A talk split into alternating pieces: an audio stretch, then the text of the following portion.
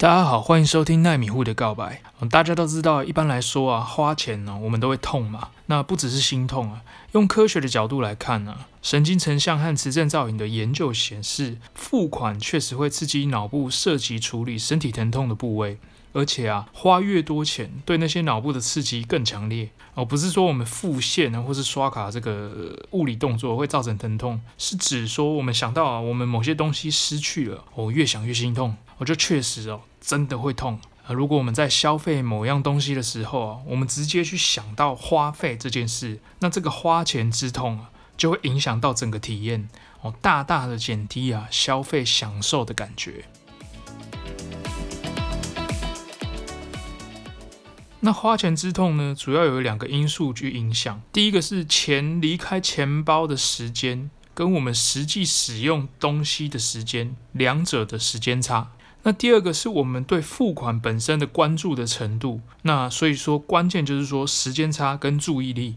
想象一下，有两对夫妻一起参加了一样的蜜月行程。差别在于说，第一对夫妻啊，他们早就付完了整个套装行程的所有费用。在这整个蜜月旅行中呢，所有餐厅加点的酒精饮料啊，五星饭店的 SPA 啊、汤屋啊、行李搬运的服务啊，这些所有的吃喝玩乐哦，你都不用在过程中再掏出半毛钱啊。偶尔还会有旅行社啊，他们赠送的小礼物。我听起来整个就是爽，对不对？那另外一对夫妻呢，参加一样的行程，只不过他们是随选付费，就是说我每一项体验和消费啊，都可以做选择，哦，要或不要。哦，一旦我选择要的话，我就要掏钱出来付费；哦，不要的话，我就可以把钱省下来，有点用多少花多少的概念。哦，听起来其实是经济又实惠。那预付的套装行程跟随选付费的行程呢？大家会觉得哪对夫妻玩得比较开心呢？仔细想一下，我们应该可以想象，应该是第一对夫妻啊，会玩得非常开心。那第二对啊，大概 GG 啊。第一对夫妻因为用预付的方式啊，去付整个蜜月套装的行程哦，这笔付款啊，可能是说，比如说在四个月啊或半年前的事情。等到他们真正要去蜜月旅行的时候呢，这个花钱的痛啊，早就烟消云散了哦。你在绝美的沙滩啊，当下的体验啊。每一项设施啊，每一杯酒，感觉起来就像是免费的，就像吃到饱一样啊。他们在叫另一瓶酒，或是他们搭渡轮的时候啊，根本就不需要考虑到钱，或是说想说，哎，这个消费啊，值不值得哦？因为他们早就已经购买了这些设施。这段时间，他们只要随着兴致、欲望、冲动去想事情、做事情啊，这种连续两三周当皇帝的爽度啊，绝对是平常的消费没办法获得的。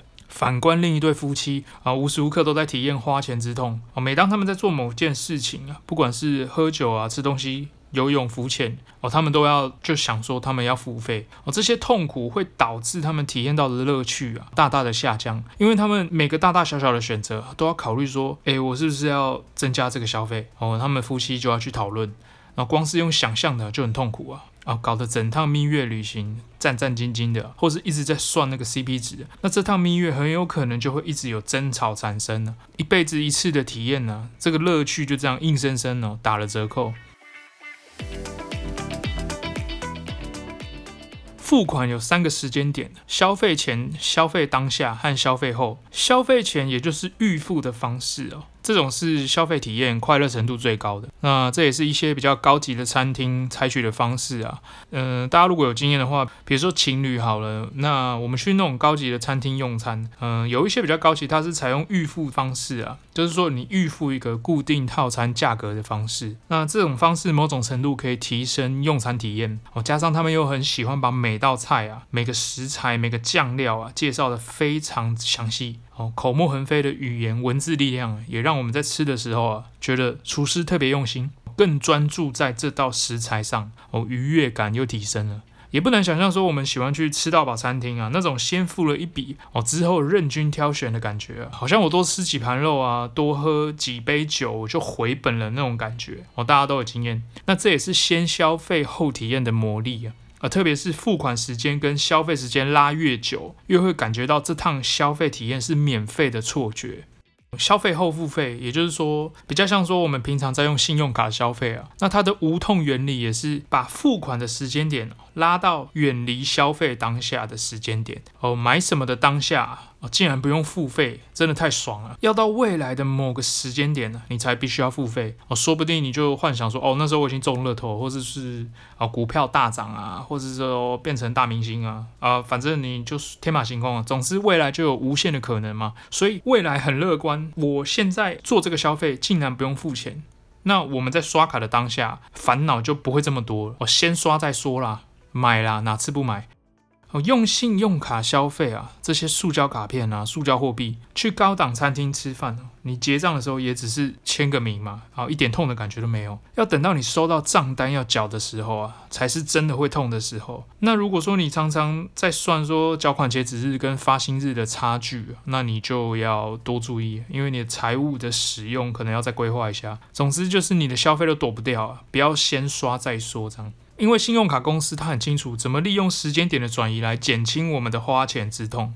哦，第一次转移是在餐厅签名的时候啊，你付款啊不怎么痛。那甚至说你第二次在缴账单的时候，还有第二次转移的感觉，因为你觉得说啊这笔钱之前在餐厅的时候好像已经痛过了，啊其实没有。那转移来转移去的，让我们有点呃错乱的感觉哦，不知不觉每个月都不知道花了多少钱。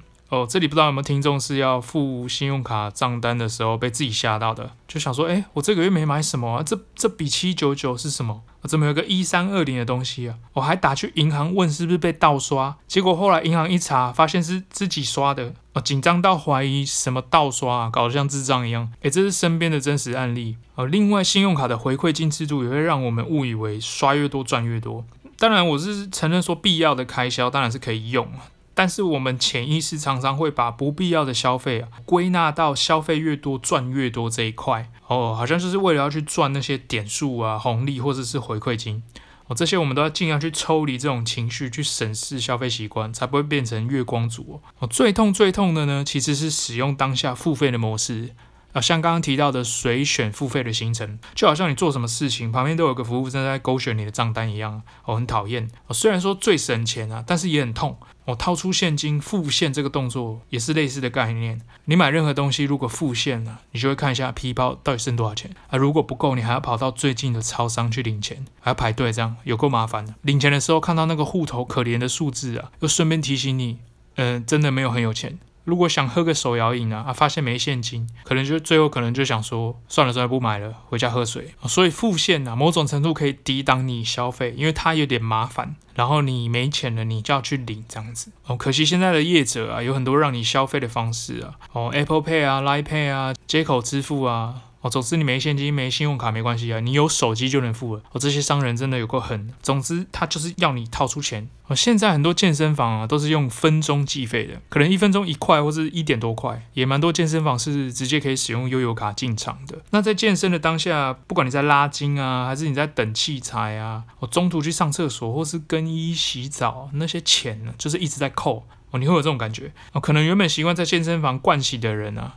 原本他是年费制的健身房，他一去到以分钟计费的那种健身房，他就觉得说：“哦，我我连洗澡都要付钱了，我不如回家洗好了。”就算他整个健身啊加洗澡的时间总花费可能比年费制的还是便宜很多，可是他还是会有那种待在里面没在健身呢、就很吃亏的感觉！我洗洗澡干嘛花钱这样子？那这种就是蛮属于这种边消费边付款的花钱之痛。那我们到底要不要避开花钱之痛呢？其实我觉得要看情况，因为当花钱之痛消除的时候啊，我们能花得更自在、更享受；当花钱之痛增加的时候，我们变得可能可以用意识去控制一下支出啊。有些体验像蜜月旅行啊，刚刚提到说一辈子一次这种特殊的状况啊，刚刚前面的例子已经说明了，最好是采用那种避开花钱之痛的预付方式，好好享受一辈子的体验。毕竟我们不想要整趟都在算钱、吵架。很阿杂，但如果是日常生活中呢，一而再、再而三发生的体验呢，我们可能可以刻意的去增加花钱之痛，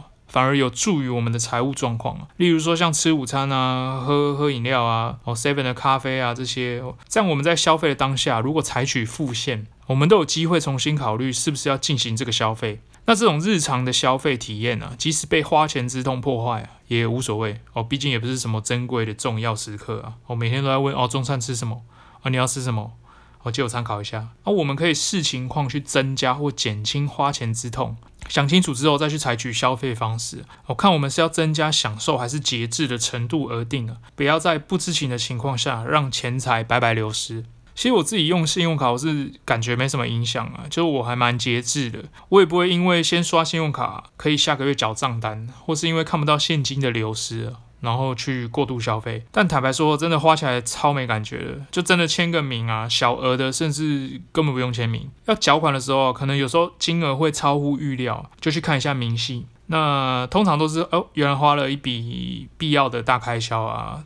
知道金钱大概的去向就可以了，除非逼不得已啊，大家尽量避免有那种等薪水缴卡费的情形发生。那刚刚前面提到，你可能就是真的经济状况的控制的不太好，或是你刷卡的心态啊，导致你过度消费。你可以改说现金支付的方式，看问题会不会改善。但现在这个年代，很多支付都变成说信用卡比较方便，甚至你看机票也一定要刷卡才能付嘛。你要付现买机票都不太可能，我也是这个原因呢、美股方面有买一点 Visa 哦，这支股票，，Visa 和 Mastercard 很特别啦，他们就是只经手你的交易，他就能赚费用，利用科技的技术啊，收取授权费啊，维护费。哦，清算费啊，它其实比较像科技股啊，金融科技股，也没有银行那些负债的问题，所以它的股价和财报表现也都蛮一致的稳定成长，也是长期打败大盘的一只蛮优秀的股票啊，大家可以自己上网去研究看看啊。至于最近因为疫情的关系，也有很多金融支付类的股票啊涨到不行哦，例如美股代码 SQ 哦 Square 哦，提供没有刷卡机的中小企业啊一个金融支付的平台。或是 P A P L，哦，PayPal 哦，第三方支付啊等等，那究竟是不是因为疫情社会的关系啊？这些呢，股价大幅的成长，那有没有脱离基本面太多呢？就交给听众自己去判断。因为疫情还会持续多久，没有人知道。那在购买前也想想 Howard Marks 提醒的。买股票之前，先问问看价钱合不合理。讲这么多，纵使现金支付在日常才是避免失控的方式，但未来的金融科技交易啊，只会越来越方便哦。这个趋势应该是不会变，可以在这方面多加的去研究啊，找找机会。喜欢今天的主题，可以去 Apple Podcast 帮我留下五星评分。有任何消费习惯想分享，也可以到 Instagram 搜寻奈米户的告白去留言。今天就聊到这边，我们下期见。